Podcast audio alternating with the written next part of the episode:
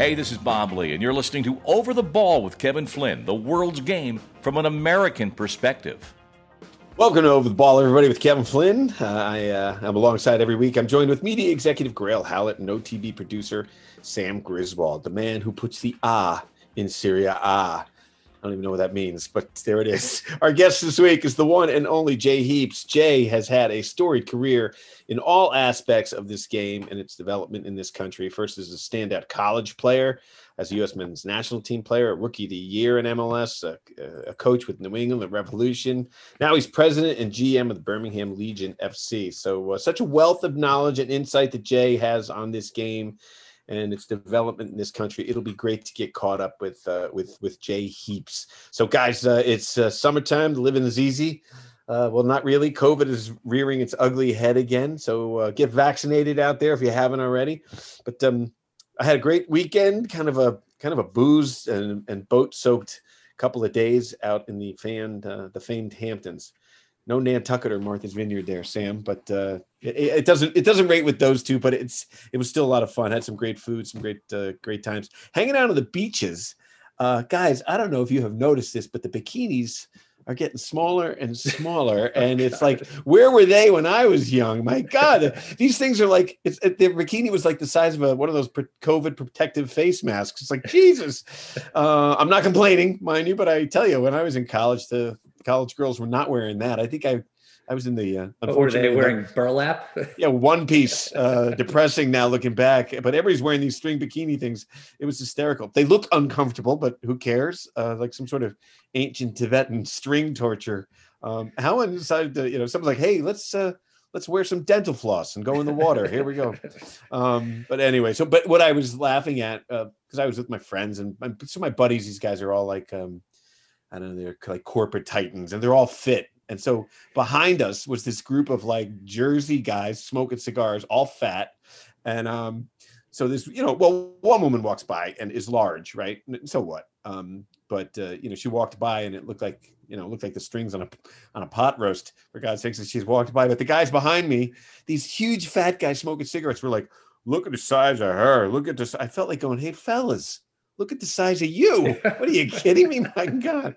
So anyway, um, uh, talking a lot of soccer with these people. One thing I love about uh, about everything that's happening in the world of soccer, football, is just that uh, it's permeating real sports fans in this country who are classically not soccer fans. So that's uh, that's been good. So um, I'm over uh what, what am i over i'm over uh you know one piece one piece bathing suits that's what i'm over sam what are you over today and over the ball yeah, I'm over there not being a sort of Europe wide transfer deadline. I would like to see something maybe mid July, August 1st at the latest.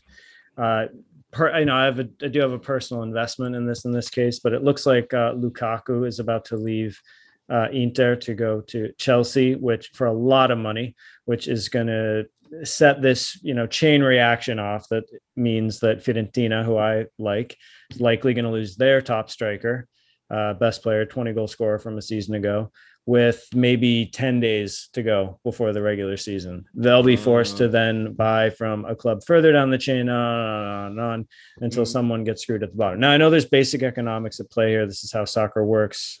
That's fine. But I just think you should have to, for Europe wide transfers, I think you should have to do it sooner. So everybody has a chance to kind of respond uh, and set your team up for the season. And I, I, just don't like how much power the big clubs have, and when one transfer has the potential to sort of destabilize so wow. many things. So All right, that's, that's, what I'm a, over. That's a serious point. I go from we go from thong bikinis to some real serious transfer news. Grayle, yeah. what are you over?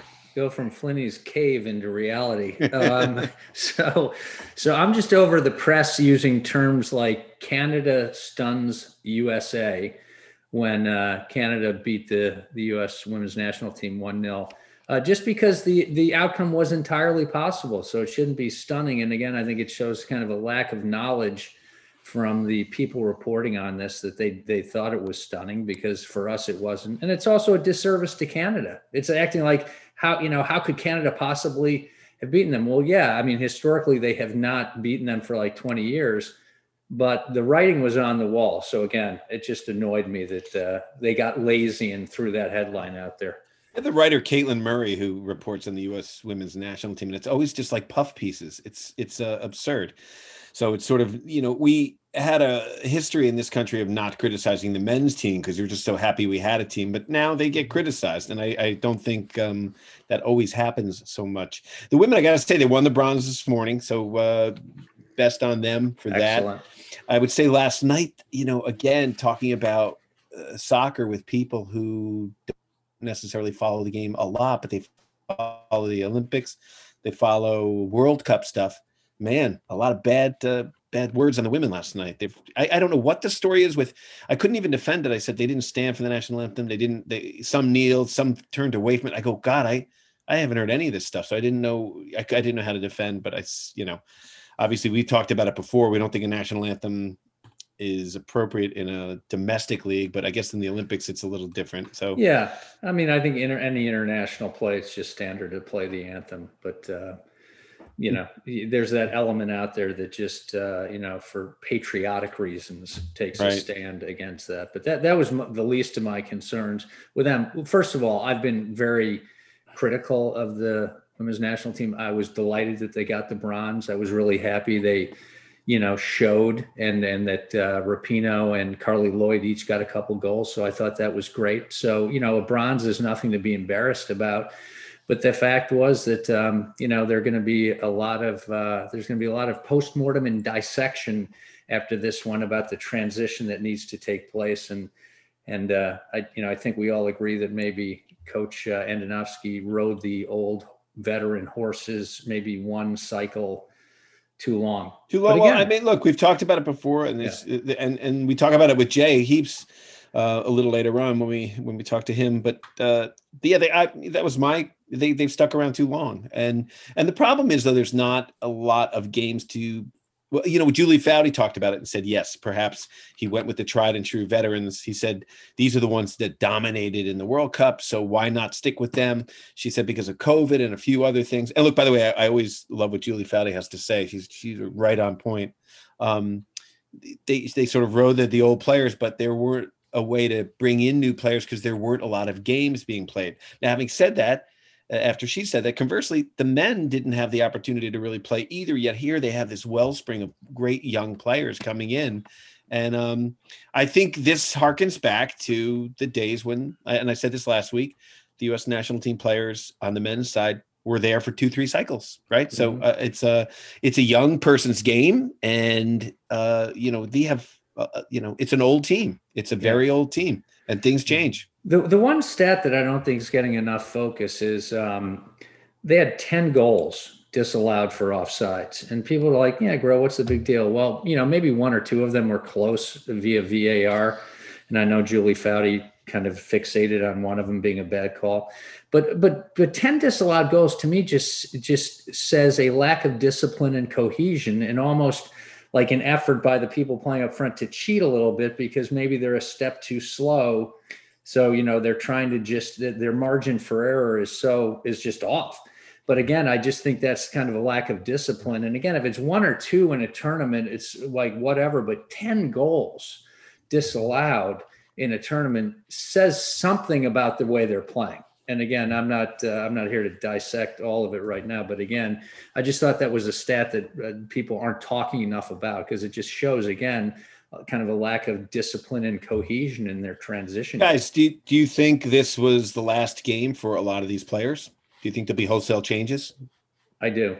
Yeah. yeah I mean, I think warranted. Carli Lloyd will, will will retire, and she's had an amazing career, and she deserves all the accolades she gets. I think Rapinoe. Um, Morgan. You know, you know Morgan. Um, again, they, they may they may try to go on, but again, this is where the coach has to kind of step in in U.S. soccer and say, "Hey, we got to bring in Catarina Macario, who basically saw like three minutes in the entire tournament. Um, right, I want to see some of the new players. This is what the part of the problem was. We've heard it classically that the players sort of ran the show, and you have the guaranteed contracts, uh, no cut contracts. Uh, it makes it difficult for a coach to uh, who has less job security than the players do, and you can't make those changes sometimes. So I think there's going to be wholesale changes with the U.S. Women's National Team.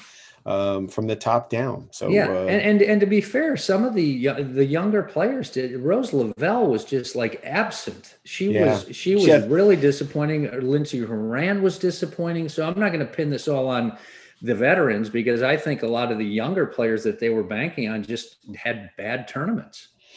Yeah, it was it was odd. You could just see the the the sort of I mean they played got outplayed badly by Sweden. Were lethargic in the second game where they were playing for a tie. Well, they played uh, New, Zealand. Well, they They just beat up on them. Yeah. Yeah. And then um, the third game they just were playing for a tie, which was really tough to watch. So Yeah. all right, so let, us move on to some better stuff. Uh, the U.S. men's national team seems to have uh, ridden out some really tough times since uh, they lost to Trinidad and Tobago and not getting in the World Cup. Uh, here they won, had a, won two tournaments this summer, beating Mexico. Uh, so, what, what did you? What were your thoughts on the on the on the games, guys? Overall, Sam, Uh, I. I- yeah, I didn't see the the entire final, um, but I thought it was the most comfortable I'd seen the U.S. look all tournament by far, um, which was interesting because it was the best team they played against. Uh, I think, you know, this is kind of the trouble with being a Concacaf nation is that the U.S. are sort of expected to be this giant and really control the games against the smaller teams, and when they have to do that, they don't it doesn't always seem to work that well. And there were games earlier in the tournament where everyone was saying, you know, God, they're just playing so poorly, they're not connecting, et cetera, et cetera. But they really seemed to settle into this identity as more of a reactive team against Mexico. Um, and again, that, that- that's in no way a criticism. I mean, this is how Italy played for, uh, you know, ages. I mean, you could say England kind of played like this at the Euro. I mean, uh, I just think it's like a, a mentality that was tapped into that really brought out the best in this group of players um, and really made them fight and you know scrap for this thing. So I, I was really Yeah. impressed. You know, I, I I wasn't like Alexi Lalas. I wasn't in tears at the end, but um, I was you know I was quite moved by. I mean, I, th- I I think it's a practical approach from Berhalter because you know he is he he's dealing with a team that doesn't have its four best four or five best players, right? Mhm. So he's he's been given a squad squad that isn't just from a talent level isn't as good. So I think he's you know it's about grit and being competitive and all that because the fact is that if you put them up against like a world class team, they're going to be outskilled out techniqued, all that stuff. So anyway, Mhm. I think he did, did the right thing, which was just put the players on the on the pitch in, in any given game that had the best chance to compete.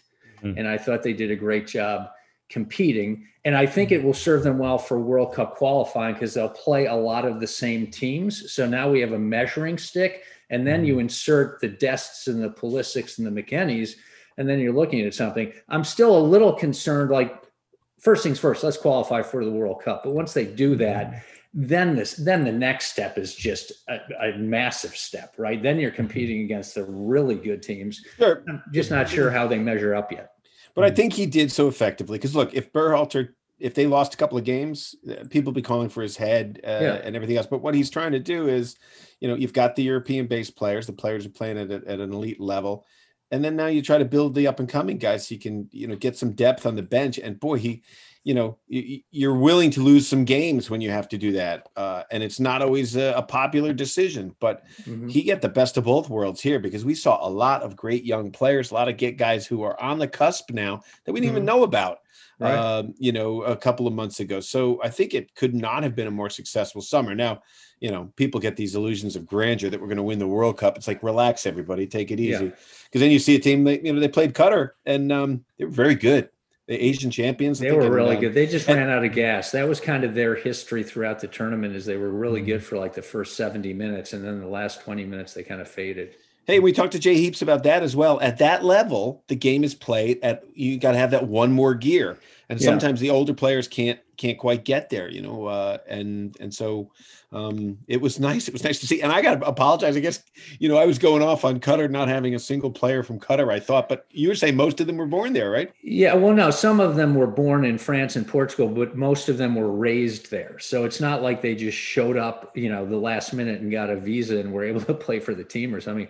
They were, you know, Qatar is made up of a lot of people from France and Portugal and Africa and whatever. It's a melting pot, right? So they were born elsewhere, but they were raised in Qatar. So in my mind, they're legitimate, you know, Qatarians. I don't know what the correct term is whatever Katerin, yeah, whatever. I'm going to make go that that. Yeah, but uh, but anyway, I Uh, you know I- again, Flinny, I still don't know what the Berhalter system is, and I really don't care at this point because as long as they're getting the results, I could care less about the system.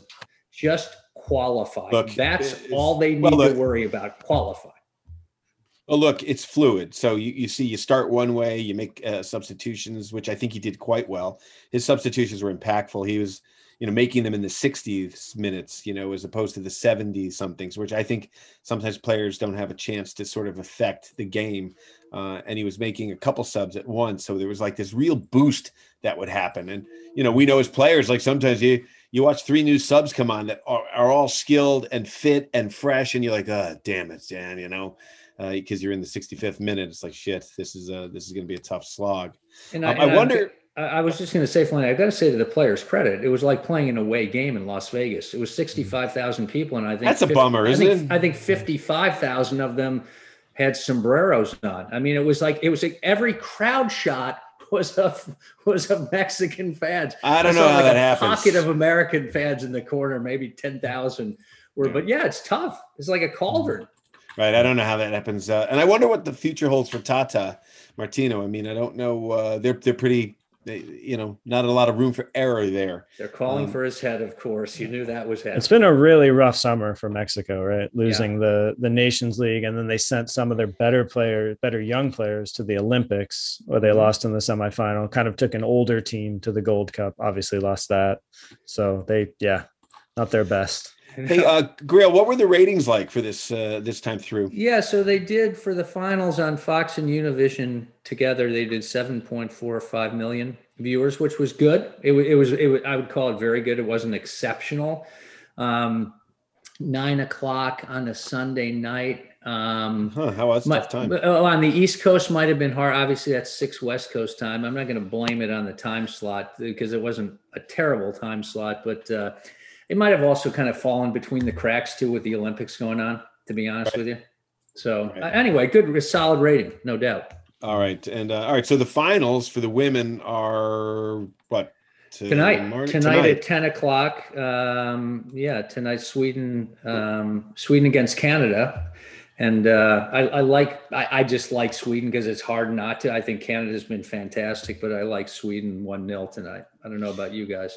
Yeah, I think uh, I'm going with Sweden two 0 So um, Okay, Yeah, I think Canada has a tough time scoring a little bit, but we'll see. yeah, Uh, um, and then the men's finals of Brazil and Spain, which will be a nice game. Saturday. yeah. Which under normal circumstances would be a big deal just based on the countries themselves, but as we know from the Olympics tournament, especially I think in the men's side, you, you don't even maybe if you know two or three players from each team it's like a lot so it just doesn't if it was brazil spain in the world cup or any other tournament it would be a massive deal Yeah, but I love watching those young players play from those Yeah. countries, man. They uh it's it's amazing, fearless. So all right, let's take a break here, guys. Uh, when we come back, we'll be talking to Jay Heaps. He's uh GM and president down in Birmingham. Uh what a storied career he's has. Uh he's uh he's bright and man, this this this guy's I can't say he's going places. What would you say, guys? He's like he's it, he's there, but uh boy, so much more is going to come from this guy. I can just tell he's uh he's really something. So um you know, Jay played at Duke, uh, standout player. Also played for Coach K, as the uh, as in his words, he kind of rode the pine for Coach K and the basketball team as well, which was uh, pretty unique, especially back then. So stick around. You listen to Over the Ball. When we come back, Jay Heaps. Over the Ball is brought to you by Soccer America. Go to socceramerica.com slash join and sign up for the Soccer America Pro membership. It's just $4.90 a month or $49 a year. And by Ticket IQ, the simplest and cheapest way to buy tickets. Go to ticketiq.com and when it asks for the promo code, punch in OTB10 for $10 off of your purchase. Can't lose. All right, joining us now and over the ball. It has been a while since we've had a chance to talk to Jay. He, uh, wow, uh, he has had a storied career. First with Duke as a soccer player, even uh, as in his words, sat on the Duke basketball bench, which is quite an honor in and of itself.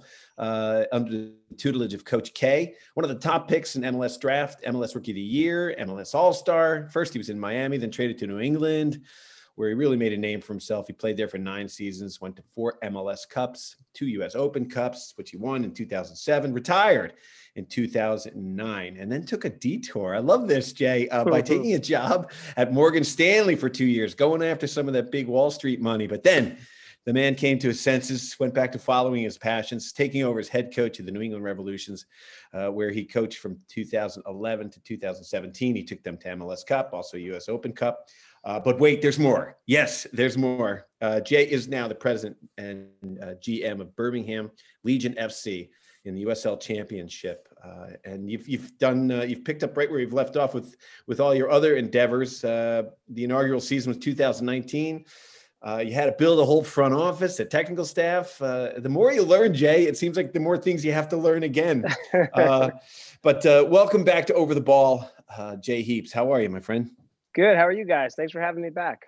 I was just about to say we're out of time now after that resume. My God, uh, but good stuff. So Jay, you, you have a really unique uh, view of this game in this country, uh, internationally, you know, domestically, uh, in college. So there's a ton of things we want to ask you. But first of all, uh, a lot of games, national team games this summer. Uh, what were your thoughts? First, let's talk about the U.S. men's national team. You've played in a Gold Cup yourself. How was that? how was that watching that? Well, I loved it. I mean, it was it was it was a lot of fun, and and to see the group come together and and, and to be able to, you know, look, it, it it's a group coming together. I, as being a part of it, you're you guys a lot of it were MLS guys. You're playing against each other a lot, but you never really get brought in, and so that group came together. And I thought Coach, uh, you know, uh, Greg Berhalter did a great job of of playing his style, but then making some um, quick adjustments to the group that he had. And it, it's for me, it's it's great to see guys like Matt Turner. Matt Turner was in New England. It's, he's a great story. I uh, I actually took him undrafted out of college. He he was like Bambi on ice when we first got him. He could make every save in the world, but his feet were just so bad. And the goalie coach up there, Remi Roy, at the time he was my uh, he was an assistant. Uh, he said, "Look, this guy's just got something. He's got something."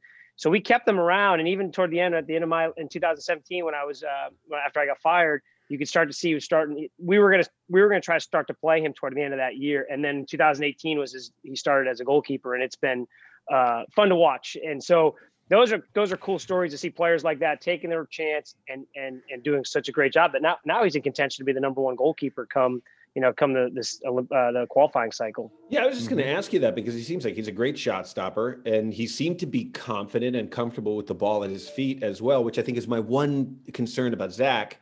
Zach Steffen is it's a little tight, you know. Uh, well, he's playing at Man City, but it just doesn't seem like he's comfortable with his with his feet at the you know with his foot at the ball.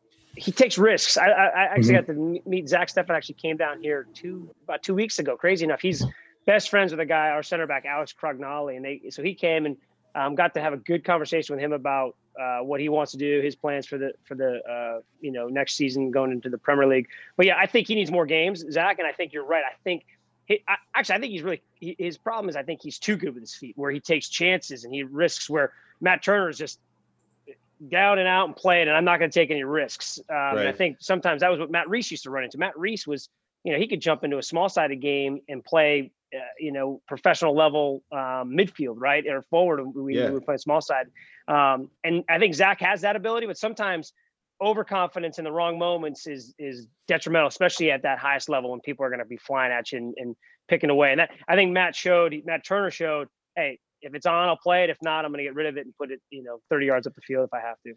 Yeah, it's sort of interesting watching him play. He seems to play with some joy. I don't know if you saw the big smile and, and he uh, kind of hugged the Mexican player. I was like, this is this is fun, ain't it, man? Like those eyes. I yeah. just thought it was an interesting way. And it also, this team reminded me of kind of the old teams that you played on. There was a lot of fight in these boys. Yep. Uh, they they they refused to to sit down, and they kind of they had a confidence, a cocky young confidence, which I think is an American sort of trait. And it was nice to see. Uh, you guys used to have it as well, so it's I, nice to see it back. I, I couldn't I couldn't agree more with you on that. I watching Kellyn Acosta rub you know, bump into people. I, I love, I, I, agree with you. I think you have to stand that way. I think, you know, it's, it, it, you play with passion, you play with, so, you know, I love the Matt Turner play with a smile on his face, but you also play with that, that gritty style and you can do all of it, right? You can be hard, you can knock your opponent down, you can pick them back up. You don't have to give them an inch, but you can shake their hands after the game and walk away with the championship. I thought it was great. I, I really, you know, I was actually touched. I was, at first I started laughing. You saw Alexi Lalas mm-hmm. crying mm-hmm. after the broadcast yeah. and I, I was I was like, what's he doing? And then I was like, then I kind of hit me because I had been in a, you know, an Open Cup final, excuse me, a Gold Cup final against Mexico in 2009 that didn't go our way. But knowing that, you know, that kind of, you know, then I thought of it, wow, you know, he's here's a, an alumni. I look at it like an alumni, and he was just Right. so touched by it. And, and I think it's because of what you just said. It's, it, it, the team reminded me of that 94 team, of the teams that were successful in 2002, and just a group of guys coming together and, and drawing a line in the sand and saying, hey, we'll bend, but we're never going to break. Yeah, and to be quite honest, I got emotional watching Lex because it, it there is so much more attached to it because we are underdogs as American soccer players. Here we are, we're Americans, so we go around the world and we're supposedly number one in everything. But in soccer, we we haven't been classically, but we still get all that pressure. And then you come back home domestically, and and people will say things to you like, "Well, why can't the U.S. men win the World Cup like the women?" And you're kind of like, "Wow, uh, apples and oranges." Yeah. uh, big difference. And so, uh, yeah, so it's a it's a good reason to get to get emotional, uh, guys. Yeah, um, Jay, thanks for joining us. Um, just uh, I wanted to pivot a little bit to USL because that's your your current life work, um, and and would love to just hear a little bit of a like a primer for our listeners on USL, just because uh, I don't think you guys get nearly enough uh, publicity as you should. But also, if you could also get into the whole development league part of it because uh, I need to be further educated because there's a lot of confusion out there between MLS Next and the USL Academy and kind of how how they differ and what their benefits are. Sure. So, uh, um, USL champion. Well, USL has really um, separated itself in the second division soccer. So that's the USL championship. And and the one thing about the USL, um, in doing that, this was early on. They were. It was a really kind of a strategic decision. That was to to partner with MLS, and that was when um, the NASL was there, and it was who was Division One, who was Division Two, Division Three. So USL took a very smart stance, and this is what, to be honest, with you, this is when I was in MLS, but they created, you know, opportunities for MLS second teams to kind of have a place, and that's when you saw the New York Red Bulls too, Atlanta United too, teams that had um, second teams. That that that was a it's a really good place, and I think it was a smart move for USL to do that. Um, because it, there is, you know, you got to you have a hierarchy in, in Major League Soccer. You got, um, you know, this a lot of NFL owners, and they want to do it that way. And I think it, it is smart for USL to kind of find their own niche having having said that, the great thing about USL is it continues to grow, and it's not growing totally upward. We're not taking over Division One, but we're taking over, you know, opportunities across the country. So now there's 31 USL Championship teams. I believe there's 15 USL One, and then there's USL Two, which is a which is more of um, you know like a summer in between. It was basically goes from May May one to July 15, and that's a really developmental league. It's it's a semi-pro but you get your college college kids in there. So there's really there's a really breadth of of, of basically covering a lot of the United States in these kind of pockets, cities like Birmingham, cities like Tulsa that just don't have, you know, the the major city, you know, the major major league soccer city draw.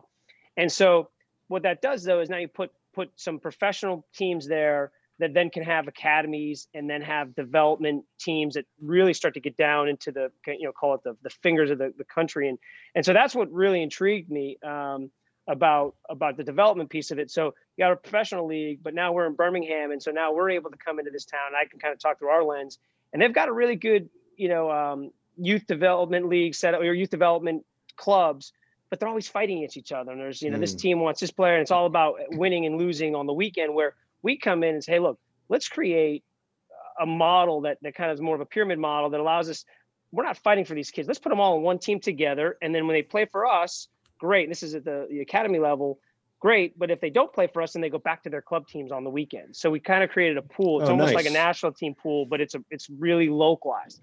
And that was a thought process that I really liked and enjoyed having with the USL because when Major League Soccer came in and said, "Hey, we're doing academies," and was this back then it was U.S. Soccer uh, DA, they just said, "Hey, you're with us or you're not with us," and they just came in and just kind of bulldozed. And I saw that up in New England. I mean, the, I played for the Bolts, and MLS comes in and uh, uh, New England comes in and says, "Hey, we're starting an academy," and it was really pushed a lot of teams around, and it became fighting for players.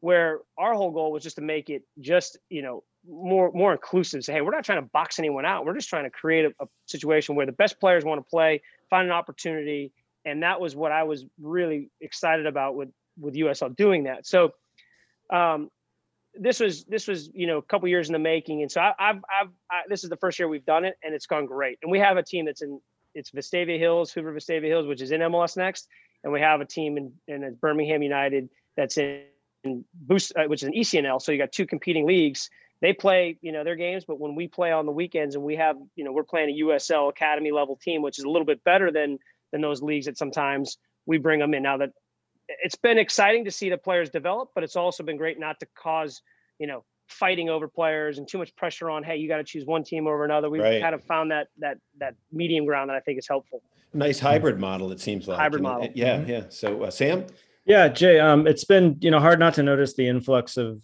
and kind of importance of foreign players in the college game recently especially with marshall winning the championship this year um, i'm just curious as the usl continues to grow are you guys also seeing an influx of these foreign players coming in and what what is that how has that kind of worked with development so we have and we have seven international spots so we've seen mm-hmm. that and i think there's been a real trend to have these be younger international players mm-hmm. um, I, still think though because mls and this is this is my kind of thought process and something we've seen because mls is going so heavy on um, high expensive uh, international players in, in key positions a lot of those young uh, you know American players are dropping out, or kids that were otherwise in the, in the academy, or first first first contract players coming out of college. We're, we're seeing them drop to USL. So we have mm-hmm. a player that his name is Johnny Dean. He's our right back. For me, he's one of the best players that we've seen. You know that we that we have in our team, but in the league. And he in three or four years ago, he would have been MLS starter, no question in my mind. He would have been he mm-hmm. would started for me seven you know seven years ago when I was coaching in New England. No no question. But now you're starting to see some. You, know, you might you might see New England go after a left back that's or right back that's five or six or eight hundred thousand dollars now. So you're getting a little bit higher level player. But that American player isn't making the roster or isn't playing, I, and you're mm-hmm. seeing USL get those players. Mm-hmm. So that's something that's been exciting for me, seeing those those where we think we're going to develop a lot of these players, and in two, three, four years, once they get those games underneath their belt, there's no question on my mind. Johnny Dean, now that he's playing, could play in MLS. We have Jaden Servania, who's Brandon Servania's little brother, who's been playing a ton for us. He's 19 years old, hasn't been able to break into an MLS team because you know he plays left wing, right wing, and it's just where they're spending a lot of money from in, on an international um, budget standpoint. And we have a spot for him, and he plays quite a bit. And I think those players will refine their game and then be the next level up. Mm-hmm. Um, so that's where our focus. So we've been focusing not so much on the international older players. We look for the younger players to kind of follow through with that but I have been seeing, and we've been open to bringing a lot, a lot of the young American players that just aren't breaking in. Mm-hmm. This is great, you know, the development piece of this, especially as Americans and as we feel like all like what you and I went through and Grayle, all of us developing as players in this country, it was tough. And you think about how many young, good players with so much potential just kind of fall by the wayside because there was nowhere for them to go.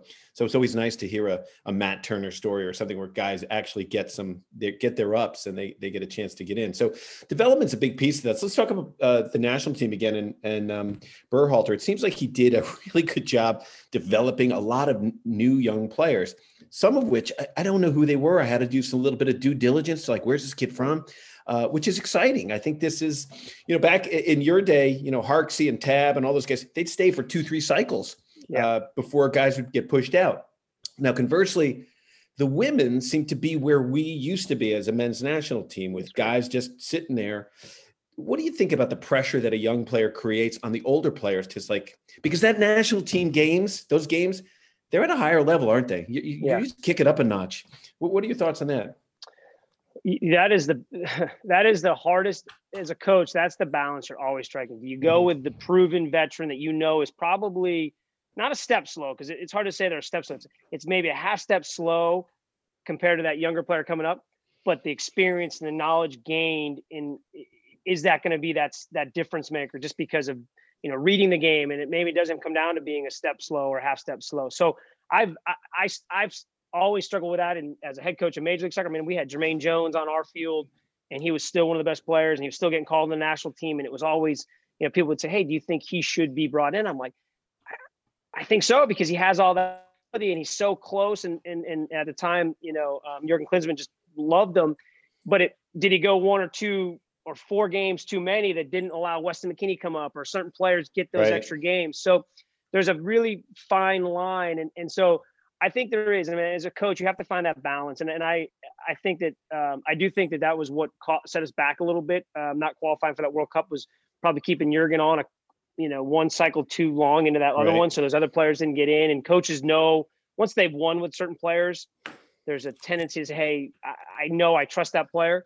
Um, but I think Greg has come in and reset that. I mean, I don't, I don't know how many players he's called in in the in this. In, you know, I think Yeah. about him. There's a ton of players that he's brought in. Um, but that's great. I think that those players are starting to really take over, um, which is huge, and you're going to see that. But that that is the hardest thing as a coach is knowing do we go from, you know, some something I can trust and, and, and value, or is this up and coming player going to you know exceed them with potential and and and uh, beat them down, you know, beat take us to that next level. And I think the women's team ran into that. I think you know you're seeing, but then then again, I you know I was up last night. I had my son is 16 and he had some friends over and they were we had them they stayed up and watched some of the game i fell asleep after about 15 minutes we're it's out at 3 a.m here but they all stayed up and watched but you saw Carli lloyd and and um you know just Rapinoe and even Pino, just I mean, they had a brace. I mean, and they're those, so they have it, right? And it's just a matter of Right. blending it and finding it. Are you relying too much on it? And um, not, I've never, I know, I don't, I'm not in that locker room, so I don't know. But I tell you, those girls are, uh, those women. I say girls, those women are amazing. And it's hard to say, hey, who are these young players coming up? And that balance is always going to be the hardest thing that you uh, that you have as a coach. Right. I remember, you know, and talking to Jeff Agoos and being a friend of Jeff, uh, you know, he was a warrior. He was in there and he just said, Oh, man, yeah. he was in, you know, qualifying and then he just, he lost a step, you know, he lost a step and he knew it. And yet here you had this proven warrior and it's a tough decision for the coach because a player with that kind of heart and soul is not going to say, yeah, sit me, you know, Yep. you, you're going to give it a shot. So it's, uh, it's tough, but then again, it's, it's part of the, the components that go into a player, how you evaluate them, you know? So Yep. Grayle. Yeah, Jay, you have such a unique perspective because of all the years you you spent uh, playing in MLS and then being in coaching there, and then obviously in uh, USL. Now, I'm just curious. You know, what are some of the things you learned from your MLS experience that you could apply to your your newer situation, and then vice versa? What could MLS learn from USL in terms of maybe doing things better or tapping into something that they haven't yet? Well, that's that's a that's a great question, and um, I will tell you that one of the things I learned, and this is more not so much between MLS and um, and uh, USL. One of the first things I learned, though, that I think has has has been very beneficial is has been being being a head coach and then now being a general manager and understanding what's going on in the locker room and um, and having a you know being able to talk to the head coach. And he, I brought down Tommy Soehn who was who was actually my assistant in New England. And he's he was a head coach in um, DC United. And he was a technical director in Vancouver when they were building out there. So he's also been on both sides of it um, but I brought him down and and and right away you know I, I trust him with the entire locker room and and so but but knowing how to make moves based upon and sometimes a coach can be emotional and and and say, oh, I, I don't want this player in the locker room anymore because of this reason or that reason, or Sure. we need more of this, we more of that. So I think being in that locker room, I understand the call it the breadth of, hey, okay, this is this is this we need to move this player on, or we need to sell this player, or we need to sign a player. Um, and so I, I think that has been a really it's been very you know being on both sides of that has been a very good learning experience. Um, it's something I think is, is is helping us as we go because I'm not you know we made two moves last year that that were getting rid of a player, right? And to be honest, on if it was just my GM hat, it probably wasn't the best decision.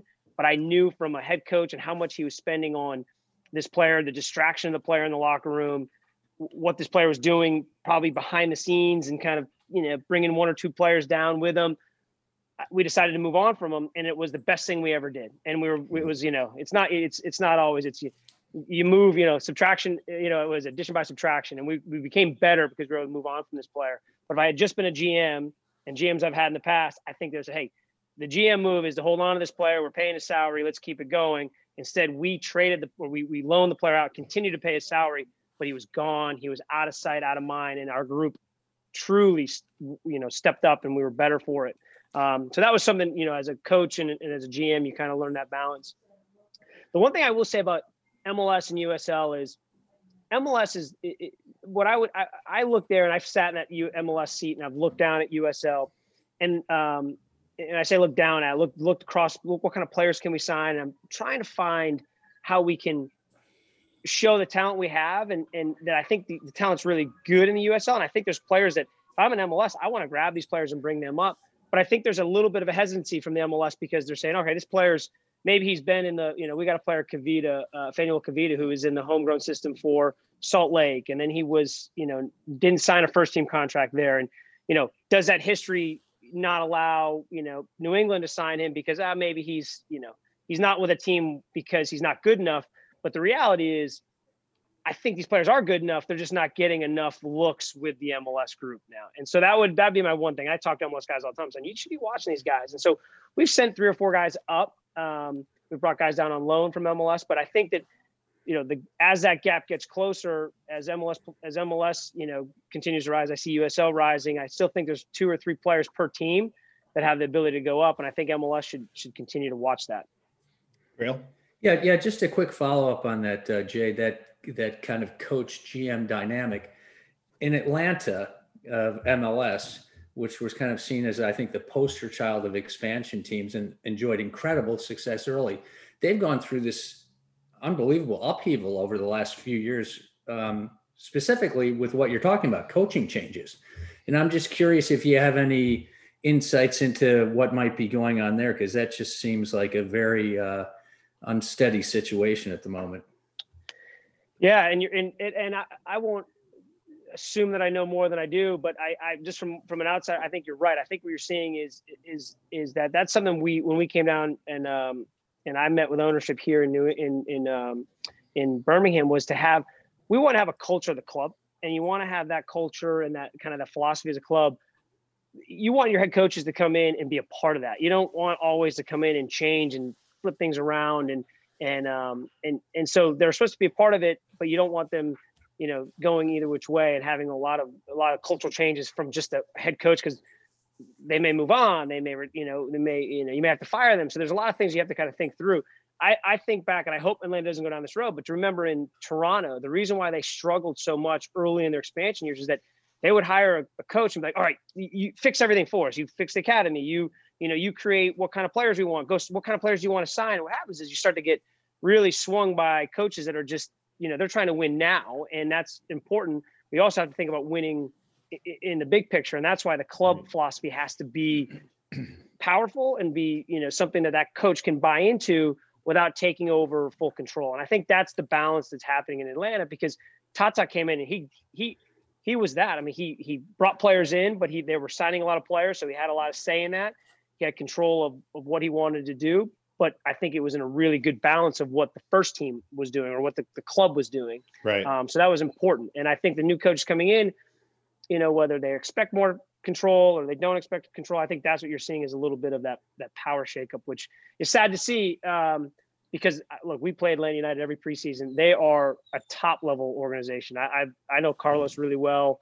Um, I know Darren pretty well, and um, they always whenever we play them in preseason they come down they bring their, their front office down and we get to to you know watch the game together but um, so i think they'll get it right i just think they just got to find the right coach for the club not so mm-hmm. much the right coach for right now mm-hmm. that's even that could say to the national team as well where Berhalter comes in tries to establish a system but there's pressure to win right away as well as you're checking out new players, as you're building a roster. So uh, a lot, a lot there. I think you know you're such a, a an interesting view on everything. Um, do you feel that you get a lot of due from the players just because you were a player at such a high level? Um, and uh, even even as a GM, you know, because uh, it's like when a guy played at a level, you're like the the boys will listen sometimes. I, I think that matters. I think you know. I think that um, yeah, I mean, I think that matters. I don't think it's the ultimate respect. I think they they they would they they really like you know the one thing I've learned is I think they'll respect you if you walk in the room and you play for the national team and you've and, you know you've you've been to championship games, but then you got to treat them you know you know you know as uh, with respect and and and that's one right. thing I've I've learned. I've been I won't. That is another thing I've learned is that you know as a coach you can go in you can have a little bit more of a hey you know you can player coach. You say hey you play yeah. yeah and you weren't as you, and talk about the performance. Where now, as a GM, I, I really have to concentrate on not. I have to take my coach hat off and go in the locker room after a game and just say good job, whether we won or lost, and and really just kind of give you know, hey, pot, more of a, a club feedback. Hey, you know, your parents come to town, I'd love to get them tickets, whatever it is. It's more about helping the players kind of process than it is. Hey, why the hell were you three feet all, you know, mm-hmm. you're three feet behind right. there? What the hell are you doing? Right. It's, it's a lot more about um, kind of the club presentation. And, and, and, and I think that you know, you do see some GMs that were players that sometimes don't turn that off and will walk right. in the locker room and lay into people. And um, that was a philosophy that when we when when I took over with Tommy and Tommy came down was very very adamant that that's the case. Like if I want to be the coach, then coach. But if I want to be the GM, be the GM, president, and let's let's have a bigger picture um, for the club. And I think that has been some great great advice that he gave me and something that we've stuck to here as a club. So your administrative sort of you know background because all of us even if as players you sort of you're a good player then you become the captain of the team and you suddenly become management so so to speak. You're talking to the coach and then the players are nobody's ever happy with the coach and you, yeah. sort of that middle thing. You played for coach k you must have learned a lot from him. Uh, how about the two years uh, working for morgan stanley and any infrastructure any how can you apply any of that to what you've learned? Well that was where I got really. I I worked at Morgan Stanley and I worked in the Boston office. The whole time I was there, I was. It, I mean, I actually really enjoyed it because it was it was something new. I was um, meeting a lot of people that were um, that I just you know that were, were, successful businessmen, and, and then on top of that, men and women actually. That one of the one of my mentors in the in, in Morgan Stanley was this super successful woman, and she just she had a mindset of how to build a team um, you know, within Morgan Stanley. And, and so wow. she had, she was awesome because she was, she was very smart, but she knew what was going on, but she really knew how to put people in the right positions within a team. Uh, you know, we call it, a, we call it teams at, at Morgan Stanley.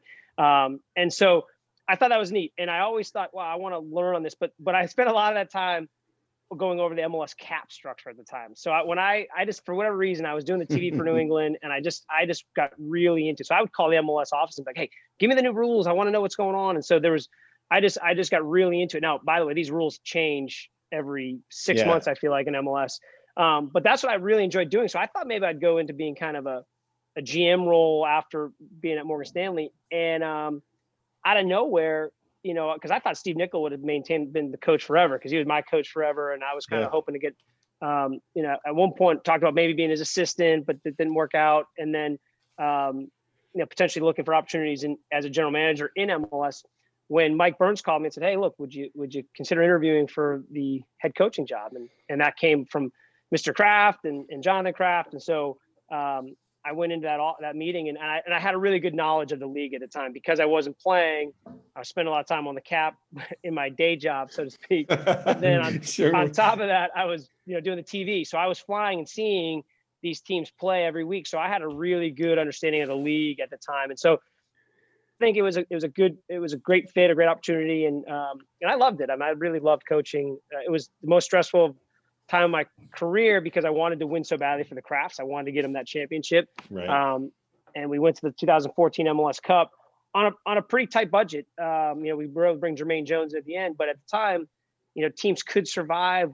You know, you could you could be successful if you built on the draft, if you built on one or two homegrown players, if you didn't overspend in certain areas, and we did that really well and um, competed. But since then, 2000, since I'd say 2017, 18, 19, you're just seeing the league the amount of money being spent on players is is it's great to see, but it's it's really taken a level from where it was in 18 and 19 to a to another level.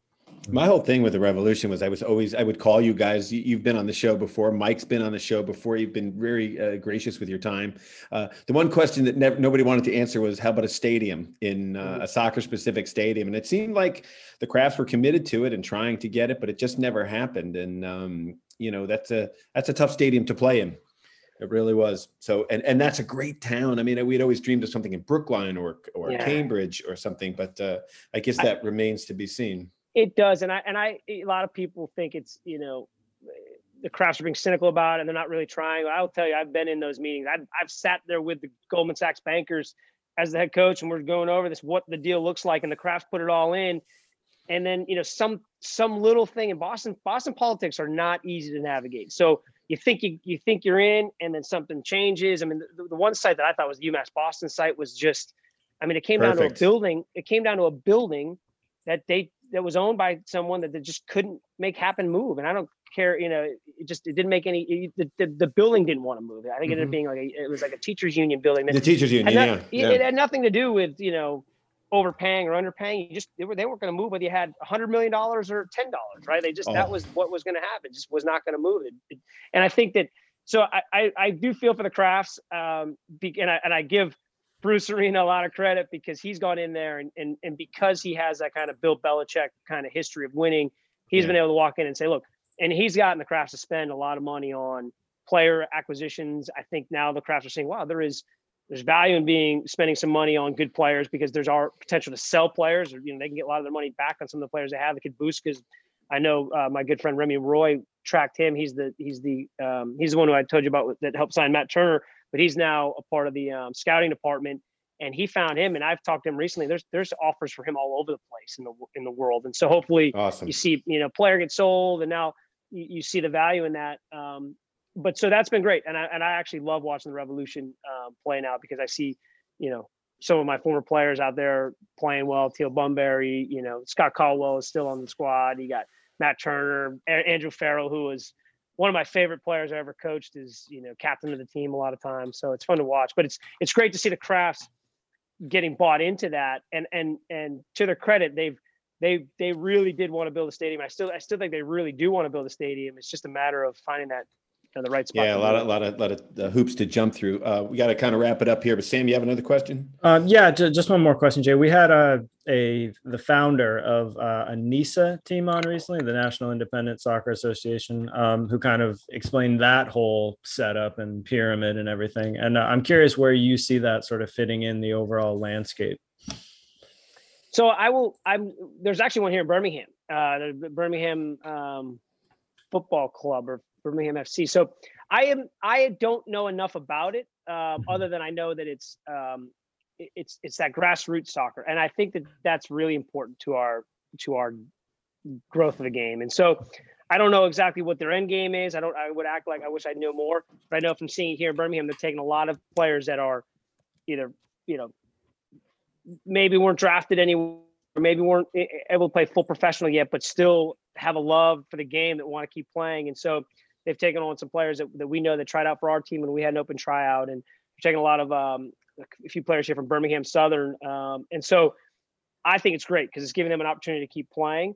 Um, I think it's great because if hopefully you know one or two or three of those kids catch on somewhere and maybe there's an opportunity for them at the next level. Um, but I don't know what their end game is. I don't know if it's to go how, how many teams they want to be because I know it's I think it's over 70 teams now. Is that right? I think that the league is is growing. Maybe 100 teams. I can't remember if it was 100 teams. Um, but I would it'd be interesting to see how uh, they they kind of navigate where MLS two is coming in that league. You got USL in that league, so it's just a matter of where they're going to go. And I know USL is spending a ton of time right now. I think you know, Grayle and I talked about it. Um, the USL is trying to differentiate itself a little bit from MLS, and there's talk about promotion relegation. There's talk about switching the calendar, um, and so those things are starting to kind of happen now within the USL ecosystem. And I think um, that could be a way to differentiate. And then I'd be really to see where NISA kind of comes out with that. Do they want to be a part of this opportunity to promote themselves up if if that becomes the model that USL goes down?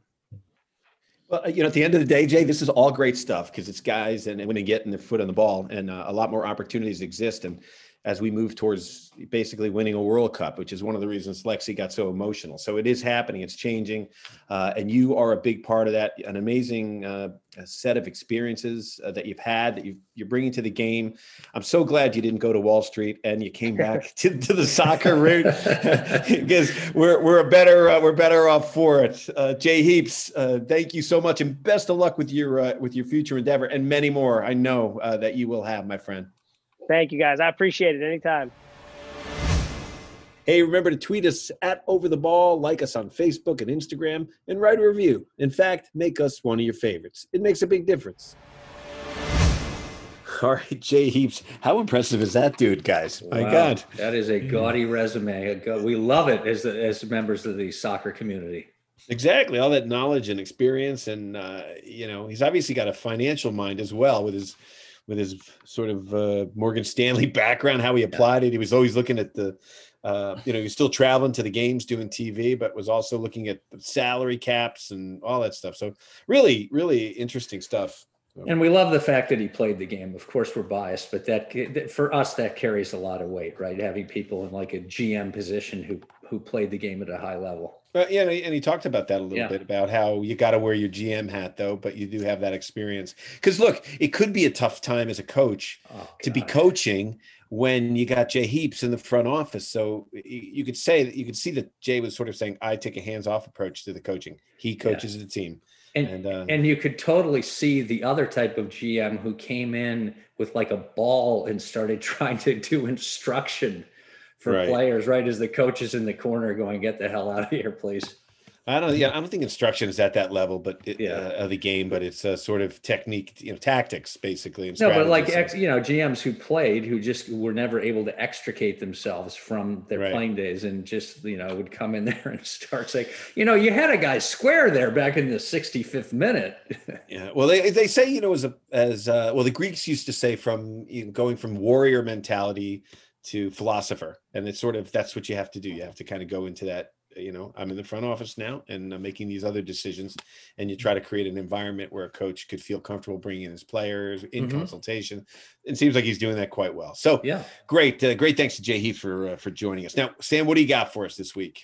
Uh, yeah, first I, I do have a quiz question, but first off, uh, in the wake of the Gold Cup, I just wanted to get your guys' take on, um, you know, the qualifying coming up for Concacaf, and most people seem in agreement in the media that the U.S., Mexico, and Canada are the favorites for the top three spots, Mhm. uh, with El Salvador emerging as sort of a, a trendy pick for the fourth spot, which obviously has to play then the play-in uh, qualification. But uh, do you- do you guys agree with this, or do you feel people are reading maybe a little too much into this tournament? I agree. I would agree with that. Yeah, there's, Yeah. there's nobody. There's not go, no great shakes there. Um, And Hugo out on a limb. Perez is doing a great job with El Salvador. So they seem to be kind of the darling. There's always kind of a, like a darling, I feel like, in each one of these cycles we go through for qualifying, like the emerging team that uh, kind of bubbles up. Like it was Costa Rica one year and whatever. But We did quite no, well in the cup. They did quite well in the cup. No, too. they had their day. They had their like four to five year period where it was the Ticos, right? Isn't that who the Ticos and the Joel Ticos, Campbell, and they, they were, yeah, they were they were good, well. and they've kind of now fallen by the wayside. But yeah, but I think that's not much of a Yeah. stretch, Sam. But we'll see. But you know, and now we got to hope, and I don't think it'll happen. But the U.S. team to get cocky because the fans are getting like, oh, you know, uh, you know, getting visions of grandeur, basically because that is such a competitive team right now, Yeah. internally as Right. well as externally. That that I think we're in pretty good shape. Let's see what happens. Yeah, and by the way, you know, Canada's emergence on both the men's and the women's side is great, especially on the men's side as the 2026 World Cup approaches, having, you know, a, a strong US, Canada, and Mexico team for that shared World Cup will be fantastic. And that just those competitions now that Canada's back because they're they're firmly back now. Yeah. Canada, I think that this is great for the game itself because Definitely. we, you know we all get fired up for the Mexico rivalry, but now we're getting fired up for the Canada rivalry. So Yeah. uh, so I love it. All right, what do you so got? Sam? okay so the quiz question is i was looking at the actual odds for qualification they're not posted yet for the concacaf uh, qualifying round however i sort of found a way to get this by looking at just the odds to win the world cup and out of our region mexico is the highest at 50 to 1 followed by the us at 65 to 1 who do you guys think is the third favorite to win the world cup out of the concacaf region? I'm going to go with um, Canada. Trick question, Grayle. I think after he kind of brought us down that road, I think. Uh, he's Uh, always doing that, isn't he? Nice, Very terrible. El, sinister man. El Salvador.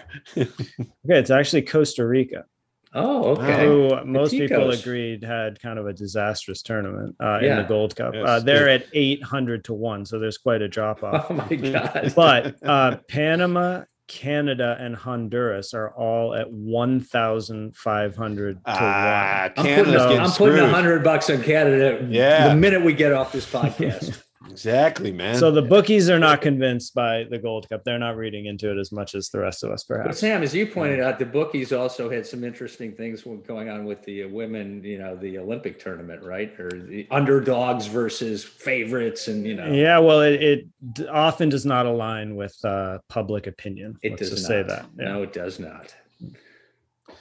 Is that it? That's all I got. Yeah. That's a short quiz, Sam. I was ready to get my number two pencil out. and all. Flitty, Flitty was ready to to be to, to put out a one for ten there in the quiz as usual. By the way, I'm right with you too. all right. So, uh, all right. Some good stuff there, guys. I'd like to thank our, our guest, Jay Heaps. God, we got to have him back on for a while. I think I ran into him in Nantucket just before the comedy festival. So it was great to see him. He was eating uh, dinner with his dad, uh, who uh, who looks just like him. So uh, some good genes I, I there. lo- you know, I like the idea of promotion and relegation. I just, I don't think it can ever work in MLS as you keep trying to add teams because no new owner would ever abide by the idea of relegation. Well, I think the one thing we can all agree on is Yeah. the the distance we've traveled in this game and how different it is and how many great positive things have happened. There's like, you know, talking to Jay, more places for players to play. Uh, so who knows what the future holds, but the game looks pretty healthy uh, in this country right now. And, and we are, we're moving up, not as quickly as we'd want to, obviously, but, uh, but we're moving up. All right. I'd like to thank Jay Heaps from uh, Birmingham FC and then uh, my, uh, my co-hosts here, Grayle Hallett and Sam Griswold. We'll talk to you next time, everybody, on OTB.